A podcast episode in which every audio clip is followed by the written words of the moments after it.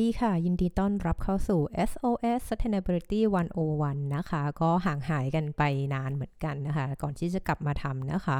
ก็จริงๆ แล้วตอนนี้ก็เหมือนเป็น bonus track นะคะ เพราะว่า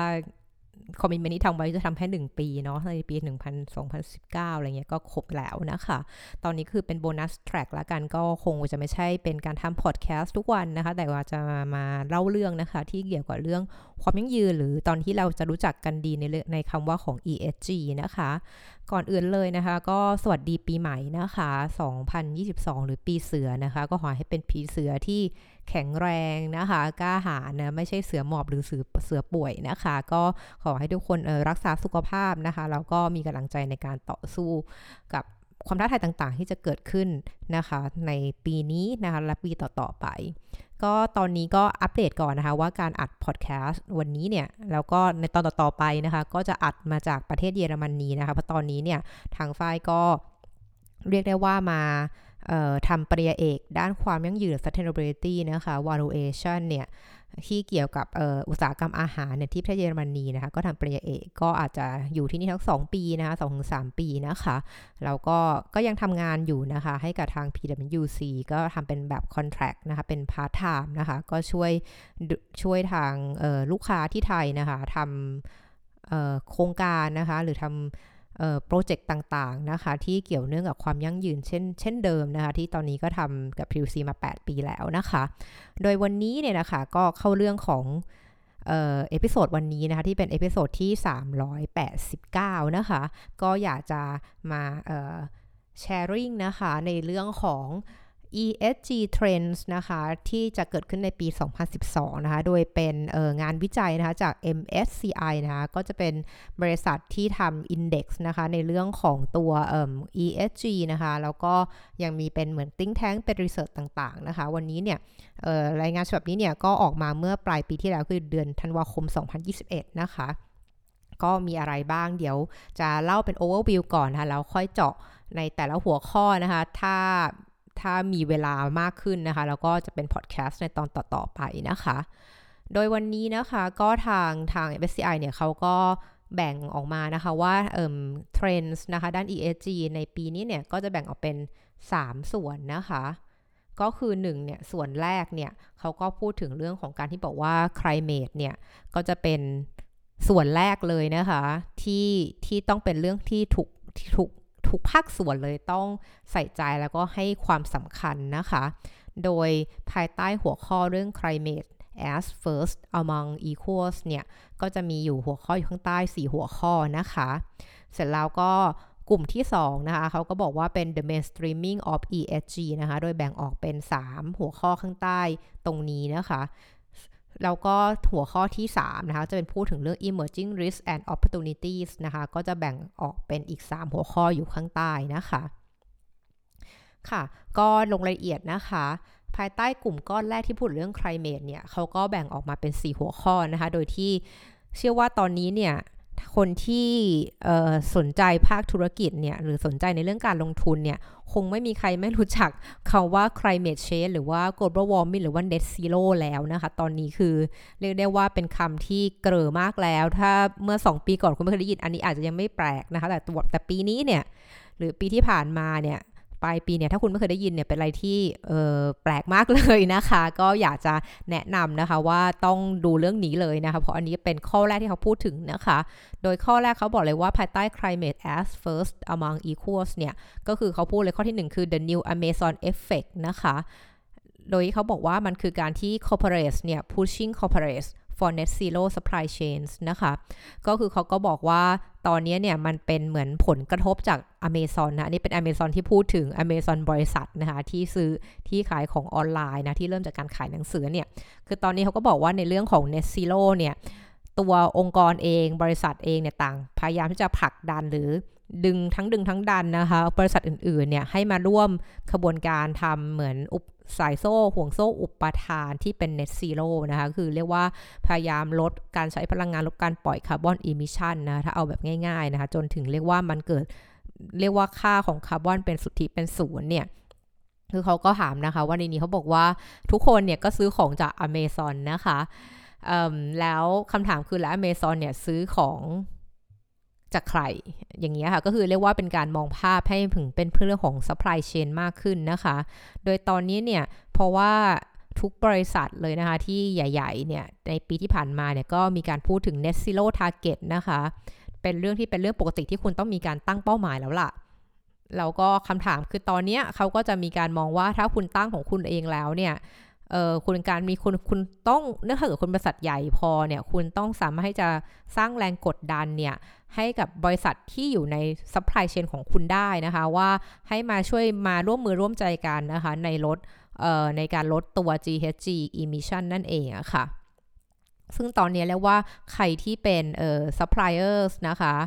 ของบริษัทใหญ่ ๆ ที่มีการตั้งเป้าหมาย net zero เนี่ย คุณก็จะโดนถามคำถามแน่นอนนะคะ ว่าคุณพยายามจะมีการลด ตรงนี้บ้างไหมนะคะและมีแผนอย่างไรบ้างนะคะ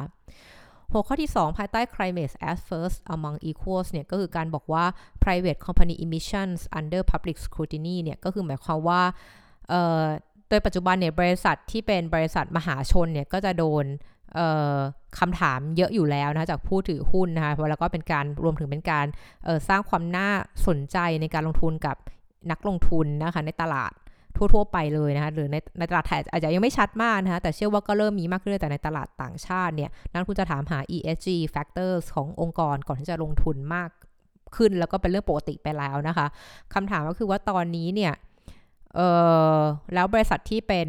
จำกัดเนี่ยทำอะไรบ้างนะคะ อันนี้ก็เป็นจุดที่จะเริ่มถามแล้ว เพียงแต่ว่าตอนนี้อาจจะยังไม่ได้มีอะไรมากนะคะ อาจจะไม่ได้มีการโฟกัสถึงกลุ่มนี้มากนะเพราะก็ถือว่าอาจจะเป็นบริษัท ที่ขนาดไม่ใหญ่นะคะ แล้วก็ไม่ได้มีส่วนได้ส่วนเสียอะไรมากในแง่ของมหาชนนะคะ แต่ว่าตอนนี้คุณก็จะไม่รอดพ้นสายตาจากจากเรียกว่าสังคมโลกแล้วนะคะ ข้อที่ 3 เขาพูดถึงเรื่องถึงเรื่องของถ่านหินนะคะ คือให้ rethinking divestment นะคะ ก็อย่างที่เห็นได้ชัดนะคะว่ามีการพูดถึงเรื่องของพลังงานทดแทนพลังงานสะอาดมากขึ้นนะคะคำว่าถ่านหินก็เลยกลายเป็นสิ่งที่เรียกว่าเป็นเป็นเป็นเป็นกึ่งกึ่ง ผู้ร้ายหรือแม้แต่เป็นเป็นส่วนที่เรียกว่าล้าสมัยไปแล้วถ้าคุณยังจะลงทุนในกลุ่มของที่เป็นถ่านหินนะคะ ก็คือและนอกจากนี้นะคะ ถ้าเป้าหมายของของของคุณเนี่ยใน portfolio คืออยากจะให้เป็น net zero portfolio เนี่ยการเรียกว่าเบี่ยงการลงทุนเนี่ยออกจากกลุ่มของถ่านหินเนี่ยก็เป็นสิ่งที่ ที่ที่คุณจะต้องคิดนะ แล้วก็ต้องทำด้วยนะคะเพื่อเรียกว่า walk the talk หรือทำตามที่คุณวางแผนไว้หรือประกาศจตนารมไว้ว่าจะเป็น net zero portfolio นะคะ ตรงนี้เนี่ยก็จะเรียกได้ว่ามันไม่ง่ายนะคะ แต่ว่าตอนนี้เขาก็เริ่มมองหานะคะนักลงทุนก็เริ่มมองหาว่าเขาจะสามารถ จัดการในเรื่องของตรงนี้ได้อย่างไรบ้างนะคะ ไม่ว่าจะทำให้มันดีขึ้นหรือแม้แต่เปลี่ยนการลงทุนนะคะเราก็เริ่มมีการเข้าไปมีส่วนร่วมในการพูดถึงการออกนโยบายต่างๆนะเพื่อช่วยในการเปลี่ยนนะคะเออบริบทของการเอ่อทำอุตสาหกรรมเหล่านี้นะคะ ในเรื่องของการทั้งการลงทุน ทั้งการที่ทำอย่างไรให้มันเกิดภาพภาพที่ภาพรวมที่เป็นภาพ ภาพกว้างว่า net zero เนี่ยมันจะเกิดขึ้นได้นะคะ จากการลงทุนนะคะแล้วก็ข้อที่ 4 ของกลุ่ม climate เนี่ย ก็คือคาว่า no planet B นะคะ financing climate adaptation นะคะ ก็ตรงนี้ก็จะเป็น เป็นส่วนที่เรียกได้ว่าในปี2อสปีที่ผ่านมาเนี่ยในฐานะคนที่ทำงานด้านนี้มา 10 กว่าปีเนี่ยก็บอกได้เลยว่ากลุ่ม finance เนี่ยกลุ่มการเงินเนี่ยโดนเพ่งเลงมากเลยนะคะใน 2 ปีหลังที่ผ่านมานะคะ ว่าจริงแล้วคุณจะทำตัวไม่รู้ไม่ชี้แล้วก็ยังลงทุนเหมือนเดิมเนี่ยไม่ได้แล้วนะคะในการทั้งปล่อยเงินกู้ทั้งการเป็นตัวกลางในการผันเงินต่างๆเนี่ยเขาก็บอกนะคะว่าตอนนี้เนี่ยถ้าคุณจะ จาก COP26 ที่บอกว่าจะพยายามลดนะคะอุณหภูมิเนี่ยเป็น 1.5 องศานะคะ หรือแม้แต่ถ้าเกิดจะเป็น 2 องศาก็ตามนี่เนี่ยมันมันมันต้องมีการที่เรียกได้ว่ามีการเงินที่ช่วยเหลือให้องค์กรต่างๆนะคะ ปรับตัวเข้าไปหาในเรื่องของการเปลี่ยน เปลี่ยนแปลงสภาพภูมิอากาศนี้ให้ได้ แล้วก็พยายามลดอุณหภูมิให้ได้ โดยการลดการใช้พลังงาน ลดการปล่อย emission นะคะ ตรงนี้ทั้งตัวที่เป็นภาครัฐเองนะคะแล้วก็ตัวที่เป็นทั้งฝั่งการเงินเนี่ยก็ต้องมาช่วยดูตรงนี้ไม่ว่าจะเป็นการสร้างโครงสร้างพื้นฐานนะคะในการออกบอลต่างๆนะคะ ที่เป็น green bond นะคะแล้วก็มีการสร้างกลไกตลาดนะที่จะช่วยให้เกิดการซื้อขายนะคะมี มีการแลกเปลี่ยนนะคะในในสเกลที่ใหญ่มากขึ้นนะคะในการก่อให้เกิดการซื้อขายกรีนบอลนะคะหรือแม้แต่มีการทำอย่างไร ให้มันเกิดการมีเงินเนี่ยอยู่หมุนอยู่ในกลุ่มตลาดสีเขียวอย่างเงี้ยมากขึ้นเรื่อยๆนะคะก่อซึ่งก็จะก่อให้เกิดการผลกระทบในการลดโลกร้อนที่กว้างใหญ่มากขึ้นค่ะ กลุ่มที่ 2เขาพูดถึง the mainstreaming ของ of ESG นะคะก็คือเรียกได้ว่า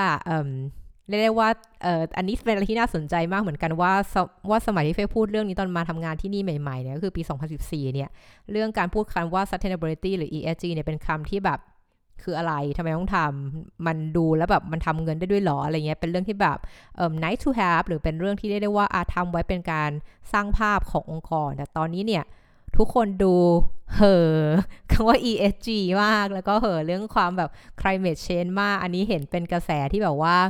เป็น mainstream แล้วจริง ๆ นะคะ จากคนที่เคยเป็นอยู่ใน niche market อย่างอย่างอย่างไฟทำมาแต่ 2000 ที่ทำเรื่องที่สนใจเรื่องจากปี2007 เนี่ย ตอนนี้ก็เรียกว่าผ่านไปกี่ปีนะ เออ14 ปีได้นะคะ ก็ก็เป็น mainstream สักทีนะคะ ก็เลยจะบอกได้ว่าในกลุ่มเนี้ยเขาก็บอกเลยว่า ตอนนี้เอ่อ ESG เนี่ยมันคือ common language แล้ว ก็คือว่ามันมันมันคาว่า green washing เนี่ย มันจะต้องหายไปแล้ว เพราะว่าตอนนี้เอ่อมันมีเงินนะคะไหลเข้ามาในคำที่ในส่วนที่เรียก ESG fund มากขึ้นนะคะ แล้วก็มันก็เป็นส่วนที่ได้ว่า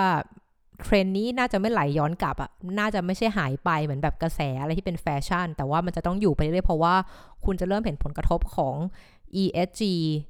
risk นะคะที่ไม่ใช่เป็นความเสี่ยงตอนนี้เป็นเรื่องสิ่งที่เป็น issue แล้วนะคะเป็นประเด็นแล้วที่คุณต้องแก้ไขนะคะมันทำให้ออองค์กรเนี่ยเริ่มมองเรื่องพวกนี้ แล้วก็เริ่มมองหาสิ่งที่เรียกว่ายั่งยืนจริง ๆ นะคะ แล้วก็ก่อให้เกิดผลกระทบที่ดีต่อสิ่งแวดล้อมและสังคมมากขึ้น ทั้งในเรื่องของ governance ด้วยที่เราเห็นเรื่องการมาถึงของ data privacy แล้วก็อุตสาหกรรมดิจิตอลต่าง ๆ ที่ก็จะมีประเด็นละเอียดอ่อนที่ มาใหม่ๆได้ทุกวันเลยอะค่ะ ว่าเพราะว่าเราเทคโนโลยีพัฒนาปุ๊บมันก็จะมีประเด็นปัญหา หรือความเสี่ยงที่เกิดจากสิ่งใหม่ ๆ นี้มาอย่างหลีกเลี่ยงไม่ได้นะคะ ซึ่งตรงนี้ก็เป็นจุดที่เรียกได้ว่ามันจะพัฒนาไปเรื่อย ๆ เลยนะคะ ส่วนหัวข้อต่อมาจะเป็นการพูดถึงเรื่อง regulation at a crossroads นะคะ ก็คือว่าตอนนี้เนี่ยมันมันไม่ใช่แค่ประเทศเราประเทศเดียวนะคะ แต่ในแง่ของเรื่องของ ตัวบทกฎหมายนะคะ โครงสร้างต่างๆ ที่กำกับดูแลเนี่ย มันก็ยังมีส่วนที่ยังไม่พร้อมนะคะแล้วก็ตอนนี้เนี่ยเราก็จะเห็นว่ามันเริ่มมีการปรับเริ่มมีการดึงบางอย่างขึ้นมานะคะ เป็นหัวข้อที่รัฐบาลที่พุ่มกับดูแลต้องมาพูดคุยกันนะคะ ว่าคุณจะให้ความสำคัญกับตัวไหนบ้างที่จำเป็นนะคะแล้วก็เริ่มที่จะ มองมันอย่างอย่างบูรณาการมากขึ้นนะคะ อันนี้ก็เป็นจุดที่ได้ว่าเชื่อได้ว่าในเรื่องของกำกับดูแลข้อกฎหมายต่างๆเนี่ยจะมากจะมีมากขึ้นเรื่อยๆ เพื่อช่วยสอดรับ เพื่อช่วยสนับสนุนนะและเพื่อช่วยแบบเรียกว่าลงโทษคนที่ก่อให้เกิดผลกระทบต่อสิ่งแวดล้อมสังคมในเชิงลบนะคะ แล้วก็จะมีการให้รางวัลกับคนที่จะทำสิ่งดีๆเหล่านี้ที่เห็นได้ชัดมากขึ้นนะคะ แล้วก็ข้อที่ 7 เนี่ย ของภายใต้คำว่า mainstream ด้าน ESG เนี่ยก็คือการมีการพูดถึง ESG rating นะคะ ที่มันที่บอกว่าเขาบอก putting ESG ratings in their rightful place นะคะ ก็คือว่าเมื่อเขาก็บอกนะคะ อย่างที่ไฟเราไปเมื่อกี้ว่าเมื่อ 10 ปีก่อนเนี่ย การพูดถึงเรื่อง ESG rating เนี่ยเป็นเรื่องที่ รู้กันอยู่แค่หยิบมือ คนเข้าใจนี่ม่แค่หยิบมือ แล้วก็มีการใช้มันในการตัดสินใจการลงทุนเนี่ยแค่แค่น้อยๆนะแต่วันนี้เนี่ยทั้งนักลงทุนทั้งบริษัท ทั้งสำนักข่าวสื่อต่างๆนะคะ แล้วก็เรียกว่าสาธารณชนเนี่ยก็คาดหวังนะคะว่าตัว ESG rating เนี่ยจะช่วยจะช่วยตอบคำถามหลายๆคำถามนะคะ แล้วก็ซึ่งถ้าเกิดมันมีแนวโน้มเป็นเช่นนี้เรื่อยๆเนี่ยแน่นอนนะคะว่าทั้งพุ่งกับดูแลนะคะ แล้วก็ตลาดเนี่ยก็จะเริ่ม ออกแรงนะคะในการสนับสนุนทั้งในเรื่อง Code of Conduct ต่างๆสำหรับการสร้าง ESG rating ที่มันช่วย capture ช่วยจับช่วยแปลนะคะว่าผลว่าผลลัพธ์ในเชิงระบบนิเวศ ในเชิงสิ่งแวดล้อมสังคมของที่แต่ละองค์กรทำเนี่ยมันตอบโจทย์จริงไหมอะไรที่มันเป็นเรื่องของที่แบบผักชีโรยหน้าเนี่ยมันก็จะถูกทำให้เห็นชัดมากขึ้นนะคะ แล้วกลุ่มสุดท้ายในจากรีพอร์ตเนี้นะคะ ก็คือการพูดถึงเรื่อง emerging risk and opportunities นะคะ ซึ่งตรงนี้เนี่ยก็ทุกคนที่ทำธุรกิจก็ต้องรู้แล้วค่ะว่า เวลาที่คุณเห็นความเสี่ยงมันก็มาพร้อมกับโอกาสไปด้วยอะคุณก็ไม่ควรจะมองแค่ความเสี่ยงเป็นสิ่งที่ เอ่อเป็นเทรดนะคะหรือเป็นอุปสรรคเป็นข้อขัดขวาง แต่คุณควรจะแปลงมัน ให้มันเป็นโอกาสในการทำธุรกิจนะคะให้มองในเชิงบวกนะคะ ซึ่งตรงนี้เนี่ยก็จะมีการพูดถึง 1 คือเขาบอก coffee vs burgers นะคะก็พูดถึง biodiversity แล้วก็อนาคตของอาหารนะคะ ซึ่งก็เป็นสิ่งที่ฝ้ายไปทำปริญญาเอกที่นี่ด้วยเหมือนกันนะคะ โดยคำว่าโดยเขาก็พูดถึง COP26 นะคะที่มีเป็นการเป็นฟอรัมที่พูดถึง sustainable agriculture agenda นะคะ ก็คือการ พูดถึงในเรื่องของการทำอย่างไรให้